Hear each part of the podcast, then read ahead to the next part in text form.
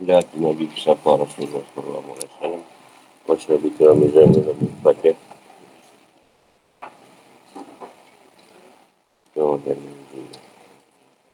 Inna Rahman wa Ibn Bisrani Sabi wa Yasini Amli wa ya Tawqad Allahumma inna qadimulika baina yadikum nafsi wa lamati wa tafatin jadi kubiya samawati wa al وكل شيء وفي إليك إن أوفانك لو قدم إليك بين يديك كل Selamat jiwa nafasin dan dalam wasya'u ini. Assalamualaikum warahmatullahi wabarakatuh. Kita juga tahu kita perumpamaan kalimat yang baik dari golongan yang berbahagia dan gambaran kalimat yang buruk dari golongan yang cilaka. Surah Ibrahim ayat 24 hingga 27.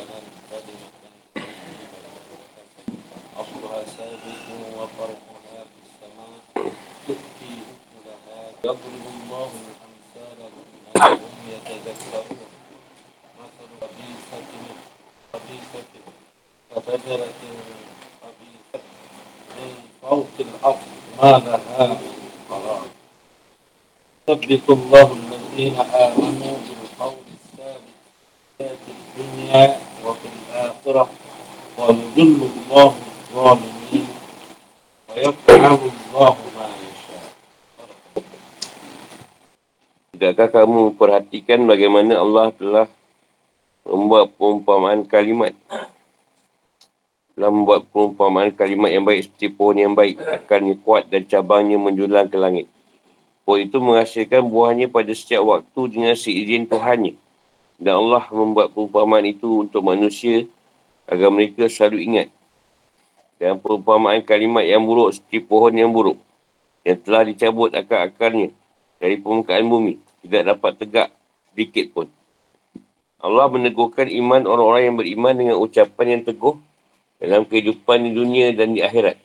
Dan Allah menyesatkan orang-orang yang zalim dan Allah berbuat apa yang dikendaki. Alam talaka daraballahu masalah. Takkan kamu lihat dan perhatikan bagaimana Allah SWT benar-benar membuat sebuah perumpamaan. Al-Matsal dalam perkataan diserupakan dengan perkataan lain. Antaranya terdapat keserupaan bersuatu yang konkret, eh, yang kuat. Tujuannya untuk menjelaskan dan menerangkan. Jadi Allah buat satu perumpamaan tu macam sama tapi tak sama.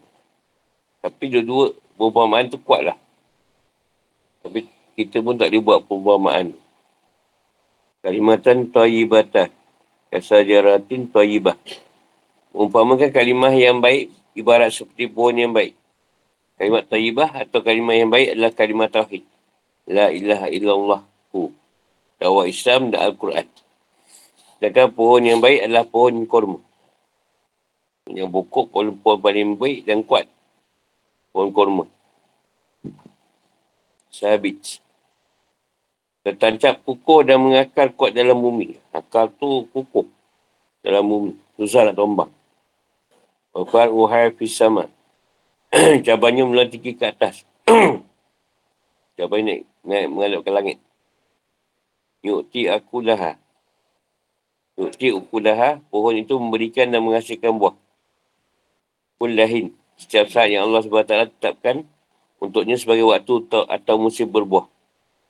Ini kalimat keimanan tertanam kukuh dalam hati sanubari seorang mukmin. Amalnya naik ke langit dan ia meraih pahalanya setiap waktu amal dia dulu naik ke langit. Terus. Orang mukmin lah.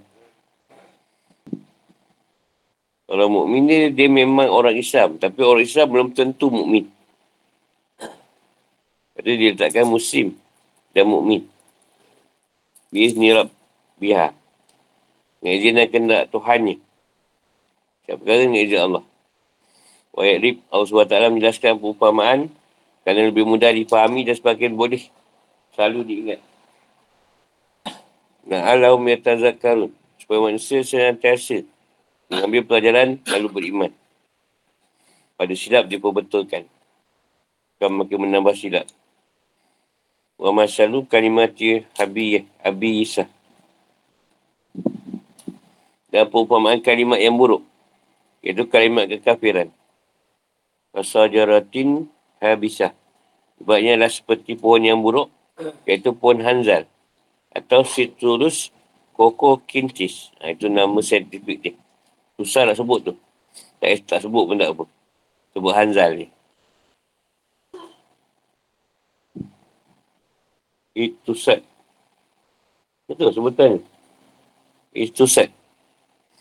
Yang tercabut sampai ke akal-akalnya. Malahan min koror. Oh, itu tak boleh lagi tegak sedikit pun. Kau disabit.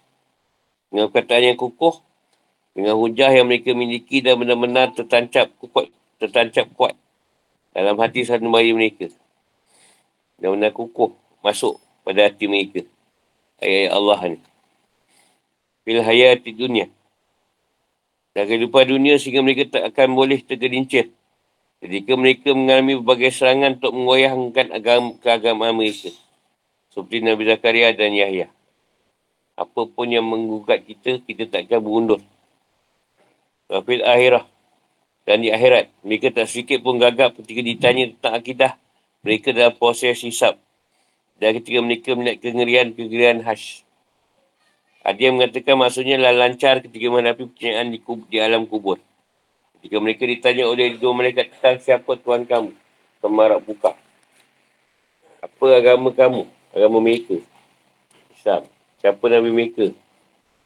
Nabi Abdullah, Rasulullah. Maka mereka menjawab dengan benar. Ini sebagaimana dijelaskan dalam sebuah hadis yang diwayatkan oleh Buhari dan Muslim. Wa yusilullah az-zalimin. Allah SWT menyesatkan orang kafir yang menzalimi diri mereka sendiri sehingga mereka pun tak boleh mendapatkan petunjuk arah pada kebenaran dan jawapan yang benar. Tapi mereka menjawab, aku tidak tahu. Bagaimana dijelaskan dalam sebuah hadis. Wa yaf'alullah ma yasha' Dan Allah SWT berbuat apa yang dia kedaki. Seperti menegurkan sebagian dan menyesatkan sebagian yang lain. Dapat ada protes dan penentang. Allah buat apa yang dia nak. Tak boleh dihalang. Dia nak adakan ke, separuh dia. Nak tiadakan ke, itu hak dia. Dia manusia suka ambil. Keadaan Tuhan tu tadi. Dia buat suka hati dia. Sesuai ayat. Ayat sebelumnya Allah SWT menerangkan keadaan golongan yang celaka.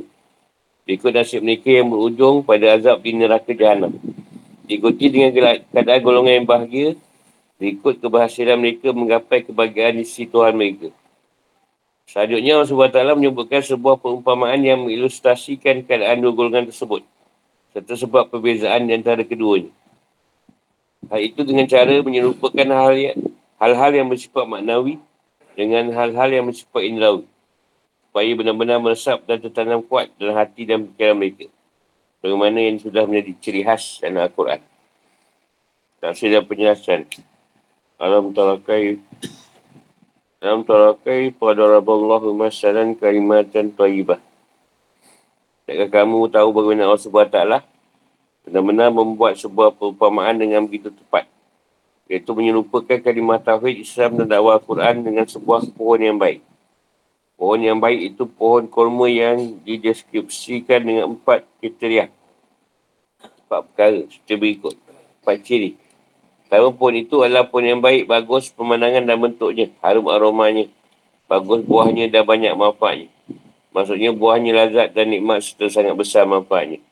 Kedua, pakai batangnya tertanam kukuh dan mengakar kuat dalam bumi. Tak boleh dicabut. Ketiga, keadaannya begitu sempurna kerana cabang dan dandahannya menjudan tinggi ke atas, jauh dari kotoran-kotoran tanah. Hingga buahnya pun baik dan bersih dari segala bentuk kotoran. Keempat, Pohon itu berbuah pada setiap waktu yang telah ditentukan oleh Allah SWT. Ini pada setiap musimnya untuk berbuah.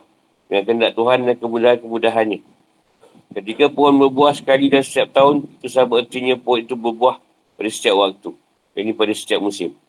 Juga dari Ibn Abbas bahawa kalimah yang baik, intayibah, maksudnya, maksudnya adalah kalimah tauhid. La ilaha illallahu. Dan bahawa pohon yang, pohon yang baik maksudnya adalah pohon korma.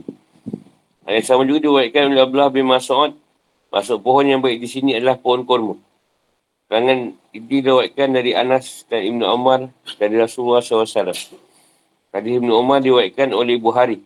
Ibn Umar berkata, Satu tiga kami, kami bersama-sama Rasulullah SAW. Lalu beliau berkata, cuba beritahukan kepada ku puan apakah yang menyupai atau yang seperti seorang musim. Daun-daunnya tak jatuh berguguran baik di musim panas maupun musim dingin. Dan sesiasa berbuah siap sangat dengan izin Tuhan. Lalu hati aku berkata itulah pohon kurma. Namun ketika aku melihat Abu Bakar dan Umar bin Khattab tak berkata apa-apa, aku pun diam untuk berbicara dan menjawab pertanyaan beliau itu. Lalu ketika para sahabat tidak ada yang berkata apa-apa, Rasulullah SAW pun berkata, pohon itu adalah pohon kurma.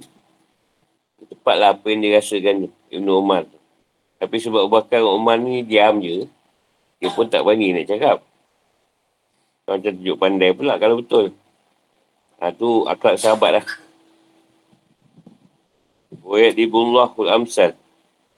Demikian Allah SWT buat pelbagai perumpamaan kepada manusia kerana perumpamaan boleh lebih memahamkan, lebih diingat dan lebih berkesan. Kerana mengilustrasikan hal-hal yang bersifat rasional dengan hal-hal yang bersifat material. Boleh mengukuhkan pengertian dan pemahaman, menghilangkan kesamaran, ketidakjelasan dan keraguan serta menjadikannya seperti hal-hal yang nyata. Hal ini pada kiranya menarik perhatian manusia untuk memerhatikan dan menunjukkan perumpamaan tersebut serta memahami apa yang dimaksudkan dari. Maksudnya setiap kali Allah sampaikan tu, dia tahu apa yang manusia tu nak cari atau nak nak kaji. Atau boleh hilangkan dia punya was-was atau keraguan. Pada yang nak lah, yang tak nak cakap apa pun tak masuk. Sebab ada manusia nak benda tu nyata. Ada manusia yang kita hargai pun dia, dia faham, dia terima. Tapi setengah orang dia nak benda tu zahir. Nampak pada mata dia. Atau pendengaran dia tu boleh faham. Allah SWT menuturkan perumpamaan tentang kalimat kekafiran. Wa masyalu kalimatin habisah. Gambaran dan perumpamaan kalimat yang buruk.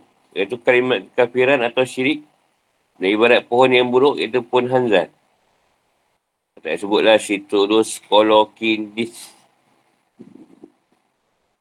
Hadis bagaimana dikatakan oleh Anas dalam bentuk maukuh. Dan keterangan diwakilkan oleh Abu Bakar Al-Mazad.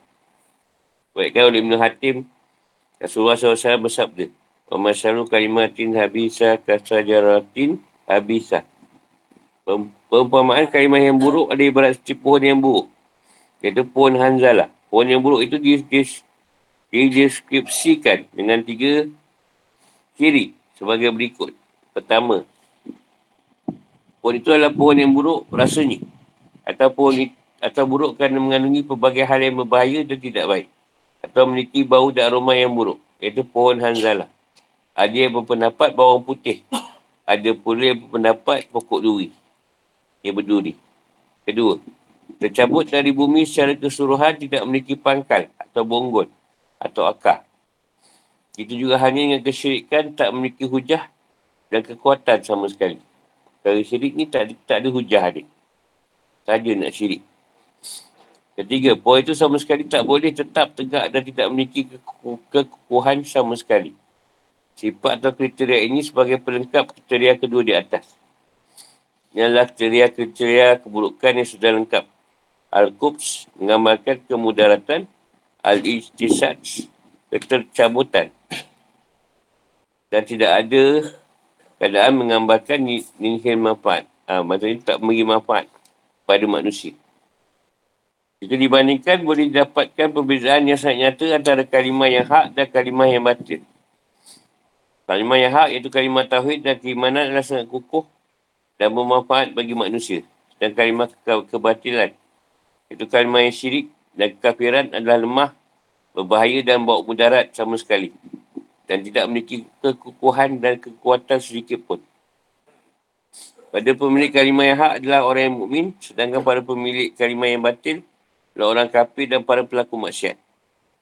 Yang sebab taklah memberitahu keadaan para pemilik kalimah yang hak. Iaitu keberhasilan mendapatkan keinginan. Mereka di dunia dan akhirat. Usab bitullah Sebenarnya kemurahan dan pahala Allah SWT adalah tetap dan pasti untuk orang mukmin di akhirat. Kalimah yang muncul dari mereka ketika di dunia. Iaitu keimanan yang kukuh dan stabil dalam hati mereka dengan melandaskan hujah dan bukti. Maksudnya keteguhan dalam kemakrifatan dan ketaatan berkonsekuensi kepastian pahala dan karamah dari Allah SWT. Atau maksudnya SWT meneguhkan hati orang mukmin di dunia meskipun macam-macam ujian atau sesaan menghentam mereka. Seperti bila dan para sahabat lainnya. Jadi peneguhan hati orang mukmin di dunia maksudnya adalah jika mereka dihentam oleh pelbagai badai ancaman dan usaha-usaha untuk menggoyahkan agama dan keimanan mereka. Mereka sikit pun tidak goyah. Seperti yang dialami oleh orang mukmin dalam kisah Ashabul Uqud. Ashabul Hudud ketika mereka menimba pelbagai bentuk sesaan yang luar biasa kejam dan sangat biadab. Bila dan sahabat itu diseksa. Supaya tukar agama ni. Kita bosit sikit je dah wara. Maksudnya meneguhkan hati mereka di akhirat adalah ketika mereka ditanya tentang akidah dan agama mereka pada saat proses hisap.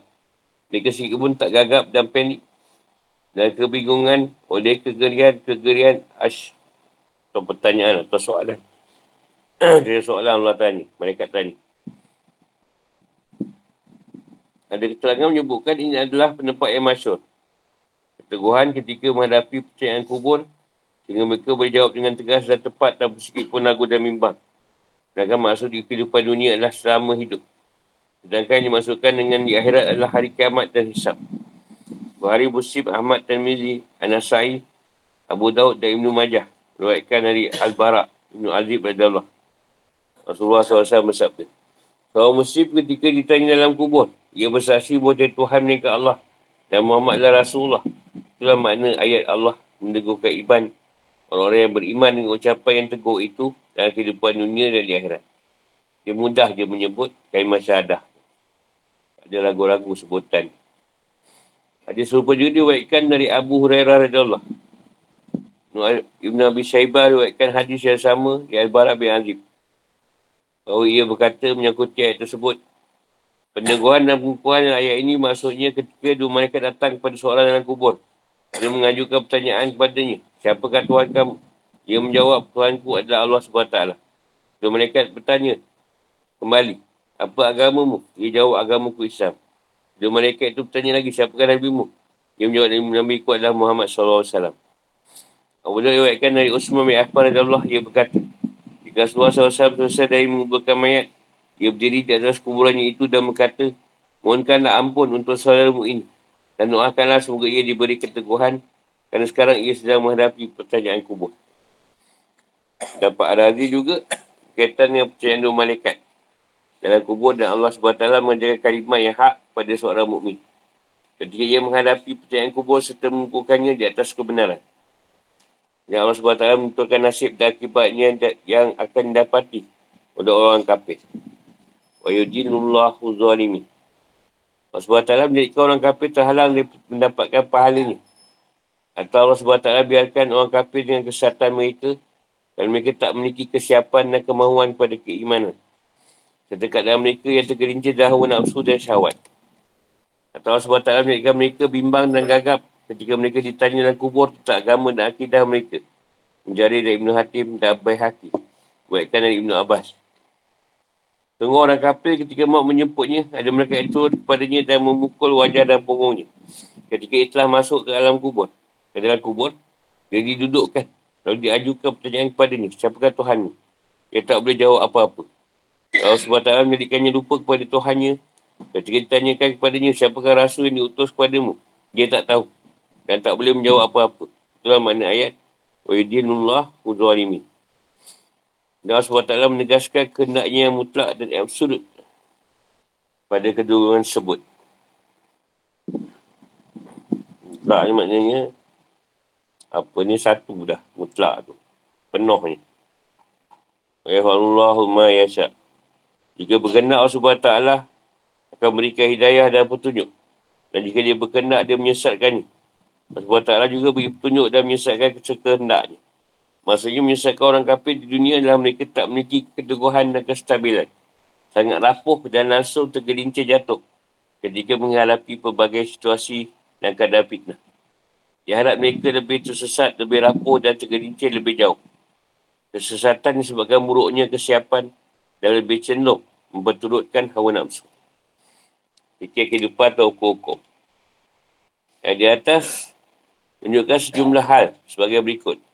Satu kalimat taibah iaitu keimanan atau kalimat tauhid La ilaha illallah Muhammadur Rasulullah atau orang mukmin itu sendiri adalah kalimat yang kukuh, baik dan bermanfaat.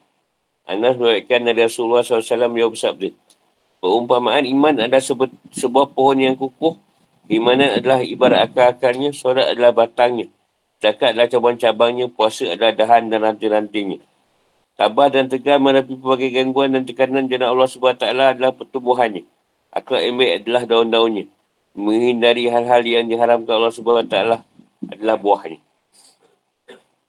Pohon yang baik dalam ayat ini adalah pohon korma menurut pendapat yang lebih sahih, Ghaznawi dan Tabrani. Menutulkan dalam sebuah sebuah hadis yang diwakilkan oleh Ibn Umar dari Rasulullah SAW. Perumpamaan seorang mukmin adalah ibarat seperti pohon kurma. Setiap bagian daripadanya boleh dimanfaatkan. Kurma ni semua benda boleh digunakan balik. Dua, perumpamaan, perumpamaan dan ilustrasi. Pertama, mengilustrasikan sesuatu yang bersifat rasional dengan sesuatu yang bersifat material dan indrawi. Dalam ini terkandung peringatan dan nasihat yang lebih efektif dan memahamkan, menggugah hati dan menarik perhatian. Setiap perkara itu menyentuh hati orang yang mendengar. Benda itu nyata. Tiga. Tema yang buruk ni, orang yang tak memiliki kekuatan. Keteguhan dan sama sekali tidak berguna. Dan tak boleh tak memiliki manfaat apa pun. Sama sekali tak memiliki sesuatu hujah yang dapat diterima atau dari yang benar. Ha, itu yang macam pohon hanzat.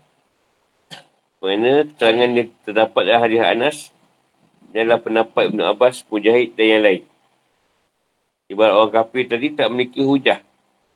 Tak ada keteguhan dan kekukuhan. Tak ada kebaikan apa pun. Dan tak boleh beri manfaat. Dan tak ada perkara yang dibawa untuk beramal. Hidup je. Tanpa ada manfaat pada Allah dan manusia. Juga makhluk lain. Maksud dan tujuan ayat ini adalah menyeru pada keimanan dan menolak kemusyrikan. Lima. Allah SWT meneguhkan orang yang mukmin atas kebenaran dan keimanan suatu di dunia sehingga mereka pun tak pernah sedikit pun mundur dari kebenaran dan keimanan. Juga meneguhkan jiwa mereka, dia pun mengihamkan pada mereka ketepatan dalam menyatakan keimanan suatu dalam kubur. Orang-orang mati posisinya tetap di dunia sampai mereka dibangkitkan kembali pada hari kiamat. Mereka juga di akhirat Allah SWT mengihamkan pada mereka ketepatan dan kebenaran ketika menjadi proses hisap. 6. Allah SWT menyesatkan orang yang kafir dari hujan mereka ketika dalam kubur. Sebagaimana mereka sesat di dunia dengan kufuran kekafiran mereka, Allah SWT pun tidak mengajari mereka kalimah kebenaran. Ketika ditanya dalam kubur, mereka menjawab kami tak tahu. Mereka berkata kepadanya dengan bentakan kasar. Tak tahu, tak tahu. Semua tak tahu. Macam itulah. Ketika itu, siapa pun dihentam dengan cemeti atau tokat dari besi yang hujungnya melengkung. Sebenarnya hal ini jelaskan dalam sebuah sejumlah riwayat. Tujuh. Allah SWT buat apa yang dia kena.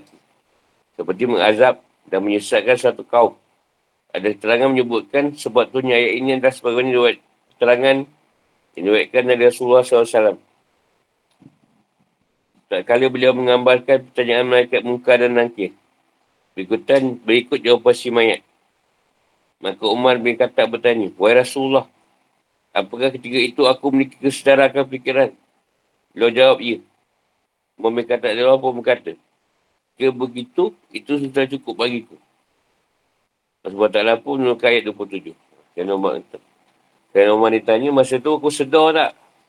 Rasulullah kata, kau sedar? Kalau sedar, okey, memang aku boleh jawab kata dia. Tak ada masalah. Orang yang yakin tak ada masalah nak jawab. Siapa tuan kamu? Yang tak yakin nak macam mana nanti nak jawab. Eh, Susah juga pasal. Susah juga tu. Kau sembah siapa pula kat dunia ni? Kau tak ada jawab. Ada soalan? Saya kata rasanya ambil satu tajuk. Kalau kau tanya, berjawab. Malah buka. Apa lah tak boleh? Kau sekarang tanya, berjawab tak? Ha. Ni kau sekarang berjawab dalam kubur. Allah, memang Masya Allah boleh jawab. Tu je. Orang dalam kubur tadi belum sampai kepada alam akhirat lagi. Cuma satu kalau Malaysia ni macam nak masuk sepadan lah. Ke custom. Kalau lepas tu tempat yang baik lah kat dia. Ada bazar. Kalau sangkut tu tempat yang tak apa baik tu. Itu je. Memang tak semua Allah tak boleh dia jawab.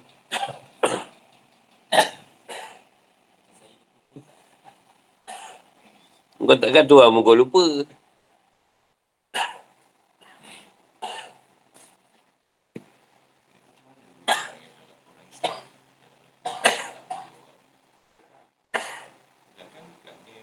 Ha. Ini sebab ambil, ambil, kita kata sumpah kalimah syahadat. Ibu siapa tak tahu menapi dia sebabkan aku, kau ni kupon. Atau kafir, dah bisa lain lah. Bukan kafir keluar agama. Ha. Jadi dia sembah Allah dan kadang tak mengenal Allah. Ha, itu yang jadi masalah kat situ lah. Dia tak belajar tauhid lah. Ha. Kita menapi sebabkan tapi kan ini sebabkan Allah.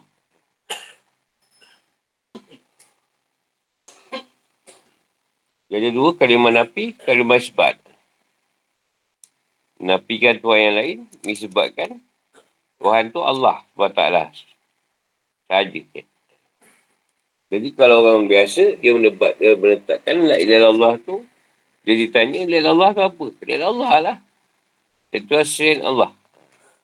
Jadi tak, tak boleh menegangkan la ilaha illallah tu dengan cara yang sepatutnya lah. Ya Allah, ya Allah. Macam tu lah. Tu yang kita tanya muka nakit. Siapa tuan kau? Tak tahu. Bukan dia tak tahu sebut. Dia tak tahu nak, nak meletakkan Tuhan tu macam mana. Contohlah kat dunia ni. Dia ada Allah tapi mintakan makhluk. Apa dia sembah Allah sebab makhluk. Dia puasa sebab makhluk. Ha, semua sebab makhluk. Kan sebab Allah. Kan Allah. Ha. Tak boleh jawab kan, Andi? Bila kita pula mengisbatkan Allah, kena napi yang lain. Sebalik je. Kena letakkan Allah dulu. Lepas tu kau kena napikan yang lain. Yang satu kau napikan yang lain dulu.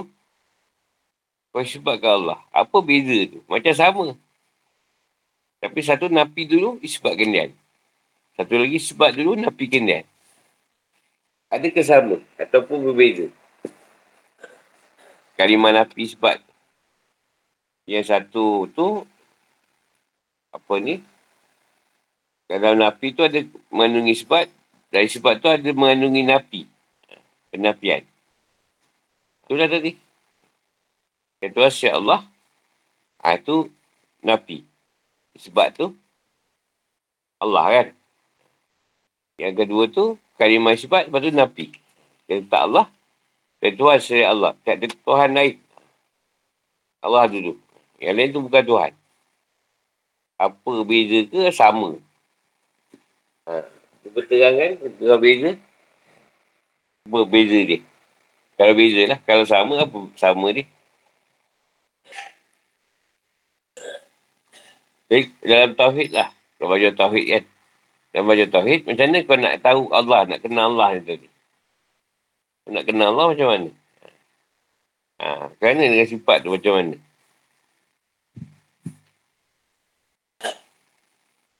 Sifat tu macam mana kita kenal?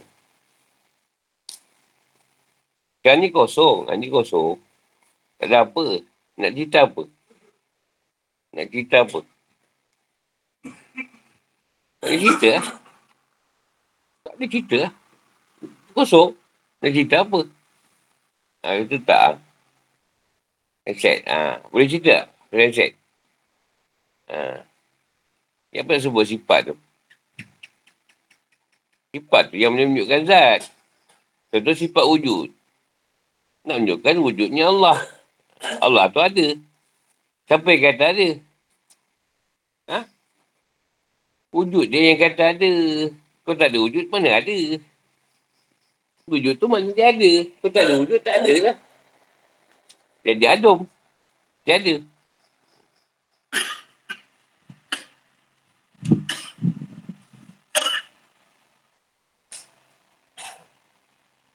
Macam kisah hukum, kalau tak bakar hukum tu, mana jatuh hukum makruh atau haram?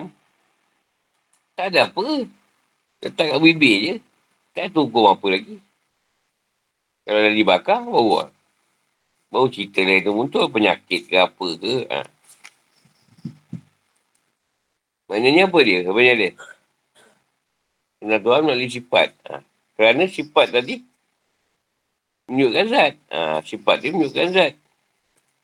Jadi bila sifat dia menunjukkan zat, daripada sifat tu macam mana nak nyatakan zat tadi?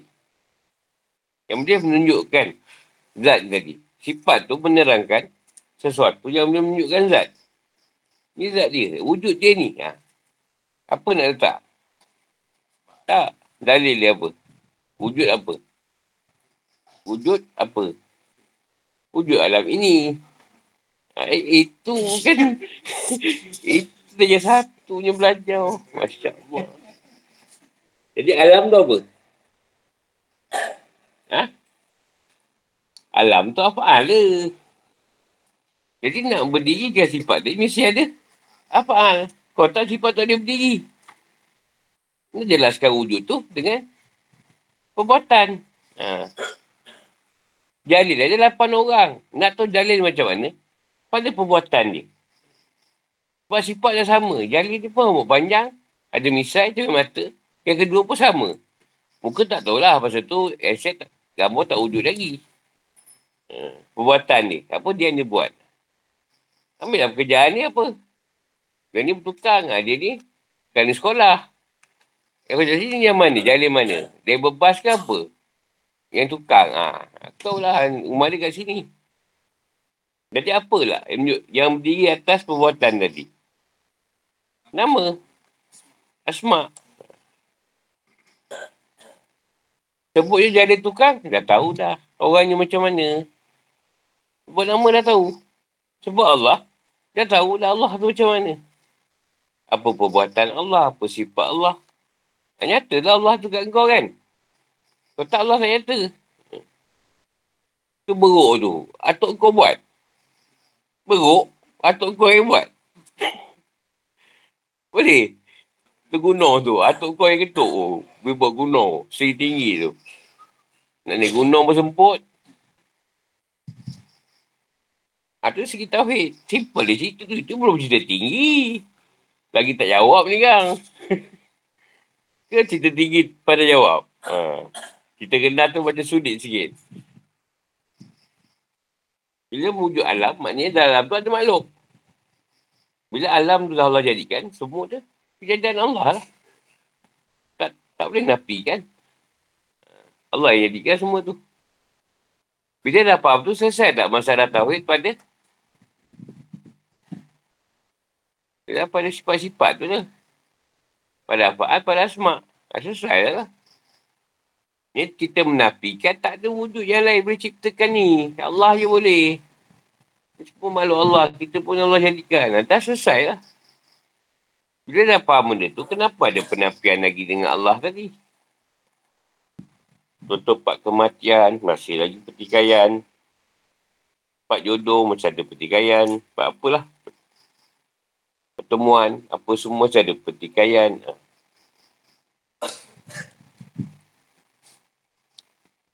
Patutnya kalau ada tauhid tu, tak ada pertikaian.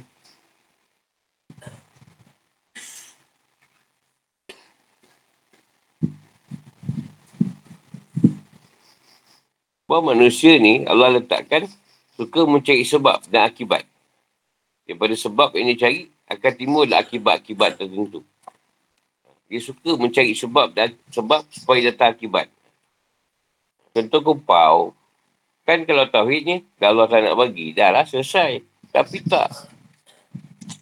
Kumpan mungkin tak berapa kena mata kail. Rut tu mungkin rut murah. Uh, tekong tu tak pandai. Ombak laut tu kuat sangat, ikan tak makan. Ha. Tapi kalau diputuskan dengan tauhid, selesai masalah. Allah tak bagi dah lah, tak apalah. Apa masalah kau? Kalau nak bagi, kata masuk dalam bot je. Ibu ikan semua terbang masuk dalam bot kau dah. Balik je. Dah penuh bot. Tak mancing pun. Mana dia mustahil kan? Ha, dia boleh buat apa yang dia kena lagi. Senang dia nak buat. Itu, itu belum jawab lagi tau. Soalan tadi. Kita lain. Tadi belum jawab lagi tu. Dalam napi ada ispat, tak ispat ada napi. Napi mengandungi ispat, ispat mengandungi napi.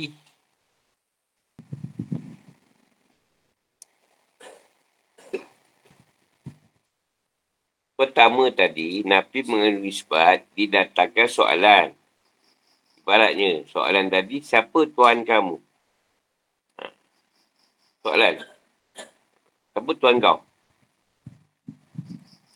Bila kau napi ke lain, apa yang kau akan jawab? Allah lah sebab lain atau napi, confirm Allah yang kau akan jawab. Ha, kalau kau tak napi, ha, tak tahulah. Siapa Tuhan kau, tak tahu. Tanya lagi, mana buka? Tak tahu juga. Ha, tu yang bukan dia kata, saya tak, tak tahu, tak tahu kau ni. Ha. Tapi semayang. Ha, yang kafir tu tak cerita lah, memang tak boleh jawab. Faham Contoh, ni perbuatan siapa? Gunung tu, perbuatan siapa? Yang wujud ke gunung tu? Allah. Maknanya datang dulu perkara Baru letak Allah. Datang satu benda cerita, aku letak Allah. Bila faham yang tu, perlu sebut lagi tak? Tak, dah tahu semua Allah yang jadikan. Ha, tu yang isbat mengandungi Nabi. Kau dah isbat ke Allah. Apa lagi kau nak kau nak kau nak tahu? Dah semua Allah kat situ. Ada ha, peringkat kedua. Peringkat awal kena tahu dulu ni puatan siapa. Ni tuan, tuan, tuan, Tuhan je lah. Ha, pokok saya jadikan Tuhan. Semua Tuhan jadikan. Dah tahu Tuhan jadikan, asal banyak cerita lagi. Dah lah. Tak ada, tak ada persoalan dah. Atau ha, pengkat disebut yang mengandungi Nabi. Dia sebab dah tetap. Apa lagi nak cerita? Diam-diam je lah. Dah tak dapat dah lah. Banyak kena pula. Sampai abang tu dalil lah sebab tak dapat. Abang tu dalil sebab saya tak dapat ni. Eh tak faham tanya lagi. Kalau kau tak faham, aku bagi contoh lain.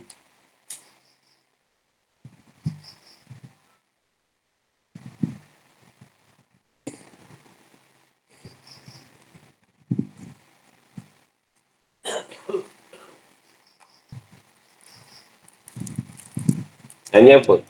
Pak Budi. Nampak Allah tak kat sini? Cepat je kau nampak. Ha, sempurna tu macam mana? Ha, pada dia ni ada asma Allah, ada perbuatan Allah, ada sifat Allah, ada zat Allah. Kalau tak ada empat perkara ni, dia takkan ada. Ha, kau suruh jawab macam tu.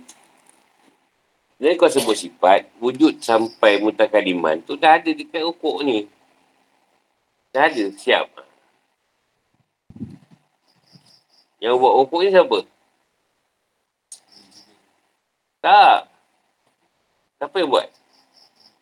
Manusia. Manusia siapa buat? Allah. Buang manusia? Buang manusia. Siapa yang buat?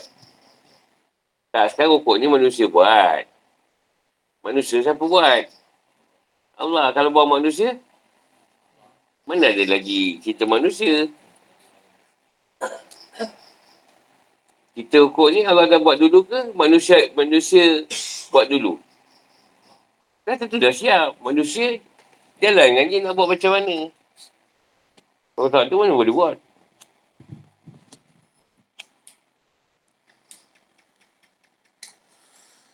Dengan sebab dia, ketal aku tak?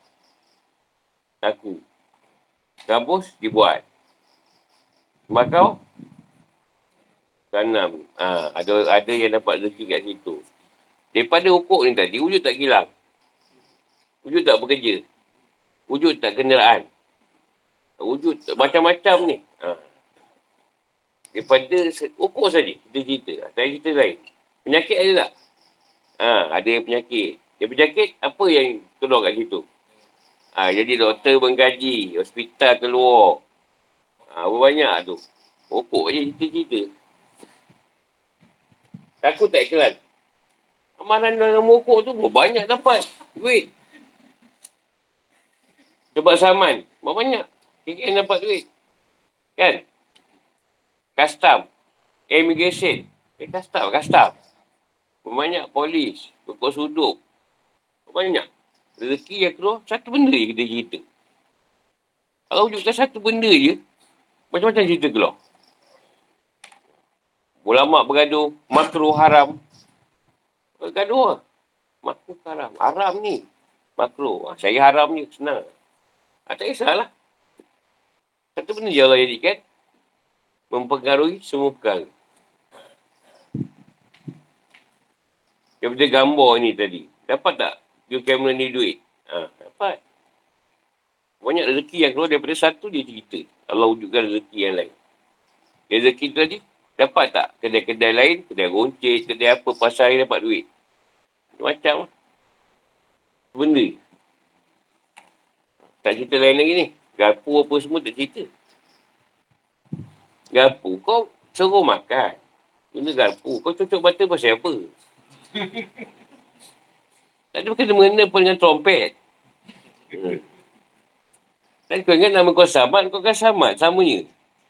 Ha. Jadi bila kau faham tarik, kau boleh tak cerita macam tadi? Macam aku cerita. Panjang lah. Cerita panjang, panjang, panjang, panjang, panjang. Berantai, rantai, rantai, rantai, rantai. Tak ada jauh daripada Allah. Mesti cerita Tuhan kat situ. Tapi bila kau dah tak cerita ni, tak berkaitan dengan Tuhan, ah, biar kau. Dia Tuhan wujud kat situ. Kau dah tak wujud. Ni kau nampak makhluk. Tak guna punya makhluk, cerita rokok. Takkan Tuhan tak ada pengetahuan pasal ni? Maknanya, dah ada dua Tuhan. Satu Tuhan manusia yang buat rokok, Tuhan tu tak tahu. Aku tak pernah pula bagi ilham orang buat rokok. Ah. Tak ada benda ni dah wujud, mesti dah wujud siap dalam filem. Yang Allah jadikan. Mana boleh, benda tu boleh ada kendian? Ha. Berapa banyak orang jadi dosa sebab rokok? Jadi syirik. Ha. Jadi satu zat pun boleh beri bekas dalam tauhid. Dan satu perkara pun boleh beri bekas menaikkan zat Allah. Tak bergerak satu darah jua pun. Dan kan dengan ijaz Allah kan. Apa kau nak kait kat situ? Beramai adik rosak sebab okok. Bukan rosak sebab esok okok. Ah, rosak mengatur yang mengisap okok.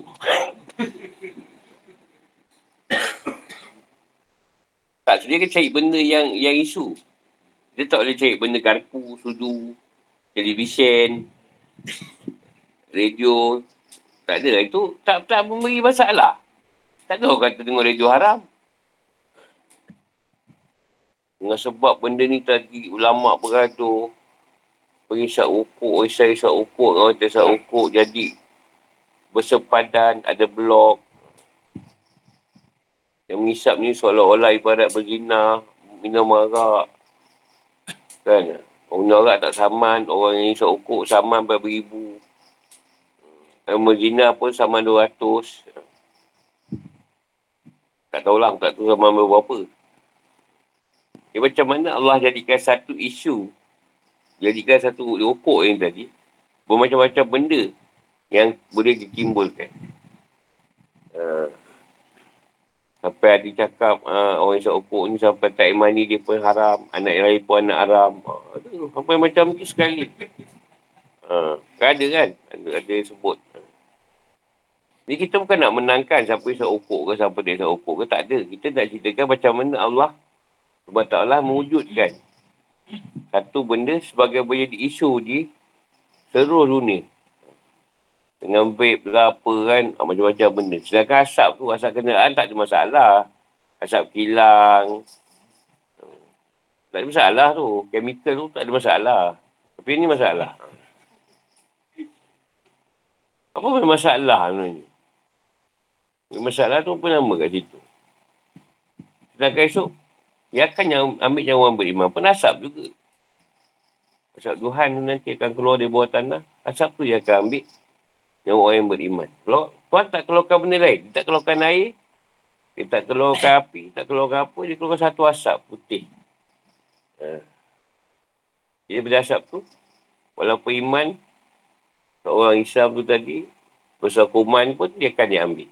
Yang orang beriman dah tak ada dekat dunia. Ini orang yang kapir.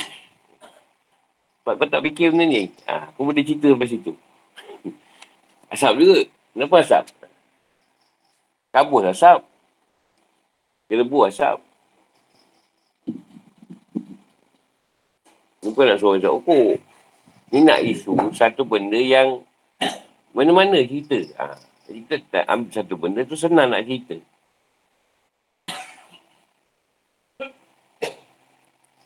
Contoh kau makan ubat. Yang jadi tak baik sebab apa? Sebab kau nampak tu Panadol. Kau tak nampak kan Panadol tu ada asma Allah. Ada apa Allah. Ada sifat Allah. Ada zat Allah. Kalau kau nampak ada empat perkara tadi, kau makan apa Panadol tu. InsyaAllah boleh baik. Tapi kau tak nampak ada Tuhan wujud dalam Panadol tu. Takkan baiklah kau makan. Ubat tu. Ha. Sebab kau meletakkan Panadol tu Tuhan. Yang boleh ubat kau. Bukan Allah. Tapi kalau ada empat perkara tadi pada Panadol, makan je. Allah berada pada Panadol. Bukan Allah yang Tuhan dulu dalam Panadol. Tapi asma Allah sifat zat dia ada kat situ. Ha. Kan kau ada tak? Kau tak ada macam mana? Kau boleh hidup. Kau buang nama kau. Buang nama. Oi, oi. Ya, aku ada nama lah. Nama kau siapa? Ah, kita pun sebut nama kita. Kita tak ada nama. Ha, panggil lah aku apa Kau panggil babi pun. Ya, saya. Tak nama tak ada. Dia kau panggil lah apa babi beruk pun kita jawab. Nama tak ada. Nama tak ada. Kau panggil pun, ya. Bayang tak? Kalau Allah tak wujudkan nama, apa jadi? Masalah. Kau menyembah siapa? Itulah masalahnya. Aku nak sebab pun tak beritahu nama dia. Aku sembah je lah. Nama siapa? Tak tahu juga sampai sekarang. Dah 20 tahun ni sembah ni. Nama dia belum beritahu dia. Aku tengah riki. Tengah riki lain nama dia. Isyarah selalu juga. Isyarah. Dekat siapa kau Isyarah tu? Pening kau tak ada nama ni. Anak lah kat 8 tahun tak ada nama. DPS sampai telefon dah. Bila nak, nak, nak ni? Belum dapat nama yang sesuai lagi. Dah 8 tahun dah. Google tu dah tak tahu macam mana Google dia Google tu. Tak dapat dia nama. Budak tu pun tak sekolah lah. Nama tak ada. Sok beranak pun tak ada. Susah juga cik nama ni. 8 tahun. Jadi bila baca tu berlaku. Menunjukkan Allah tu bersifat lemah. Lah. Allah tak hantar ilham nama tu kat kau. Sampai 8 tahun dan kau tunggu. Nak cek nama anak kau ni.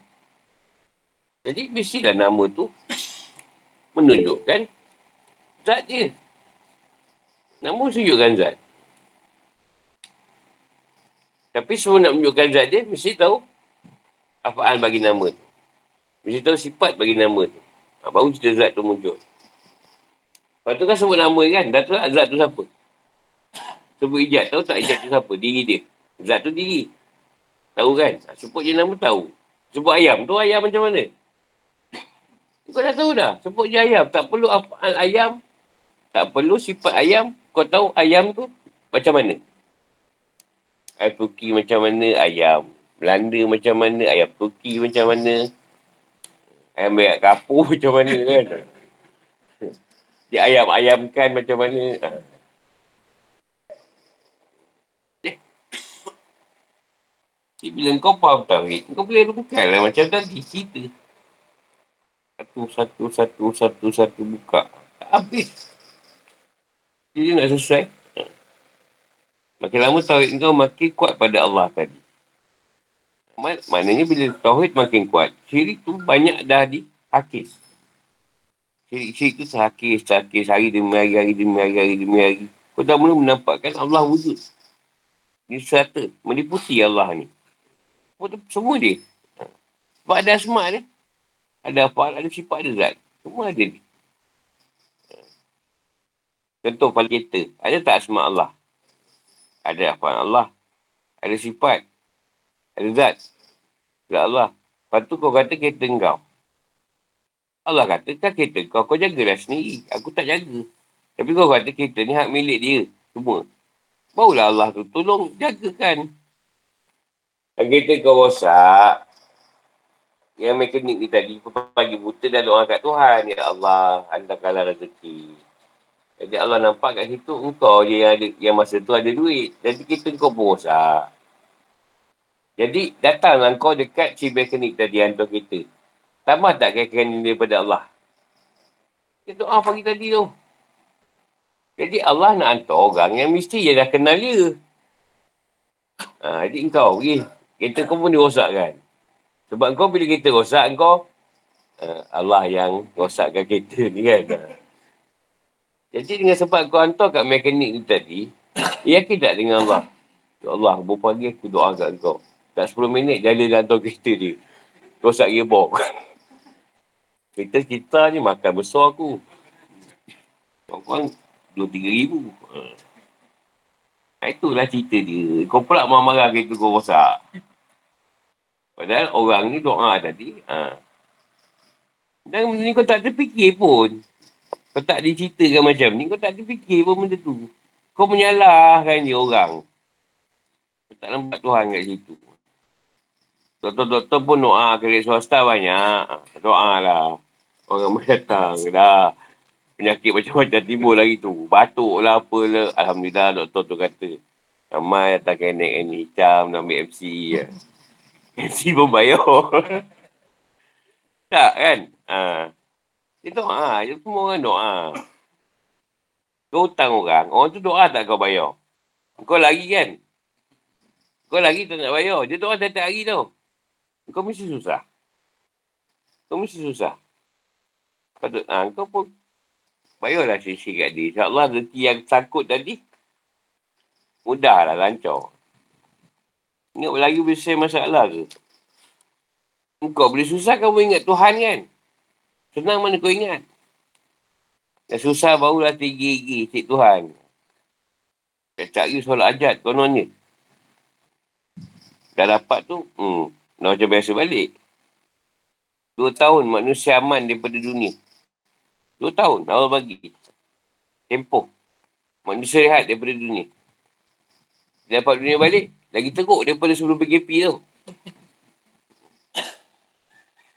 Jadi biar Allah tengok. Dah bagi pom dua tahun macam tu juga kau. Makin banyak lah malam petaka. Balak bencana. Itu je lah. Tengok je lah sekarang ni macam-macam. Masalah. Mana lebih safe duit kau ketika sihat dengan sakit? Ha, sakit nak makan tak boleh semua tak boleh kan safe. Dua minggu safe duit. Makan bubur je. Bubur pun tak sedap. Bubur pun tak sedap makan.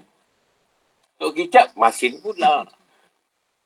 Jadi dengan sebab dua minggu Allah beri kau sakit, banyaklah duit kau safe. Kan? Kat tiga beratur safe. Dua minggu tadi tak boleh nak makan. Nak berjalan pun tak boleh. Bercuti makan angin pun tak boleh. Semua tak boleh. Duduk rumah je kan. Apa? Yelah. eh, macam. Eh, eh, macam nampaknya dia punya ni. Pandangan ni. Jadi orang punya. Oh, kalau dia sakit jangan pergi lah. tak, kita nak balik je. Duit tak ada. Wah.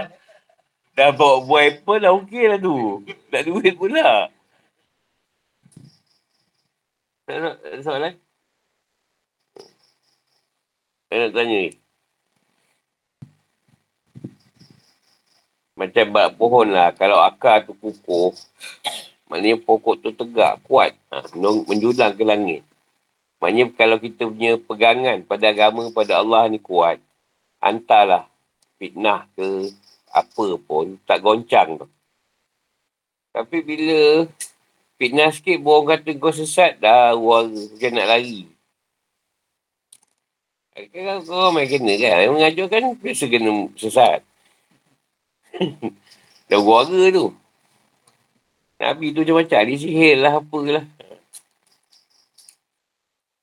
Ada yang kata pegangan kita pada Allah tu macam mana? Nak kau pegang betul, betul lah.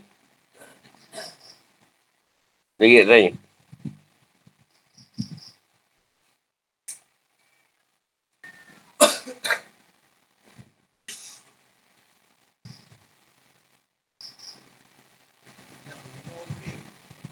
Macam mana?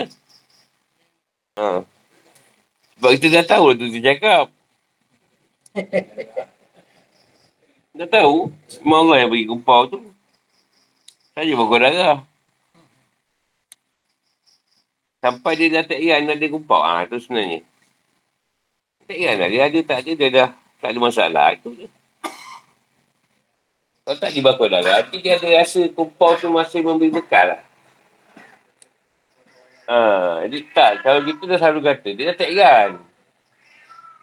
Kalau tak kata, dia terasa. Lepas tu kena tak, kena mentalkan dia tu. Bagi dia bagi dia ngeri kalau kumpau. Tapi kena kata dia. Dia awam ramai lah tu. Kau nak tengok gambar je. Rasa ada gambar, okey lah. Tak ada, kena lah.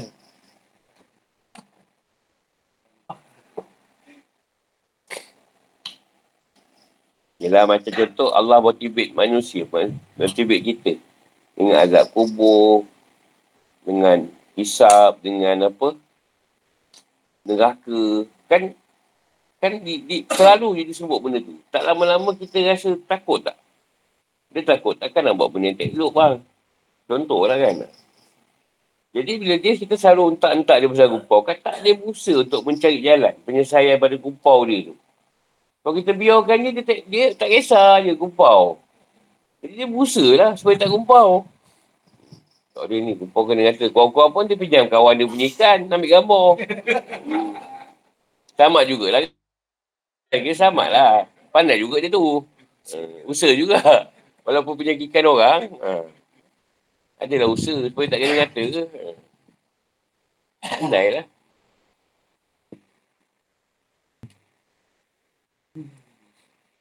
Contoh rasa, contoh berdakwah lah. Kalau berdakwah ni, tak agama, kita nak tunggu kita hebat, kita dah betul. Memang tak berdakwah lah kau bang. Ya. Kau sampai lah mana yang boleh. Kuang-kuangnya ingatkan diri kau sendiri. Ini kau tu nak tunggu hebat, tunggu jadi ustaz, tunggu pandai bahasa Arab, tunggu kau lancar mengaji, tak adanya. Memang tak berdakwah lah kau sampai mati. Sampai kalau satu ayat, ha, dakwah lah. Kasut bukannya benda kau tahu pun. Tapi kau nak tunggu hebat. Ha. Contohlah ada orang, aku belum layak lagi baju hakikat. Hakikat ni bukan kira tak layak. Hakikat tu Allah yang bagi. Bukan belajar. Hakikat tu Allah yang bagi.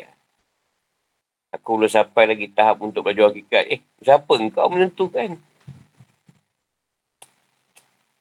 Sekarang ada ketam, kau datang, kau tak bagi makan ketam. Kau dah layak bagi ketam, kau marah tak? Marah pula. Eh, aku je kata tak layak makan ketam. Sama je konsep.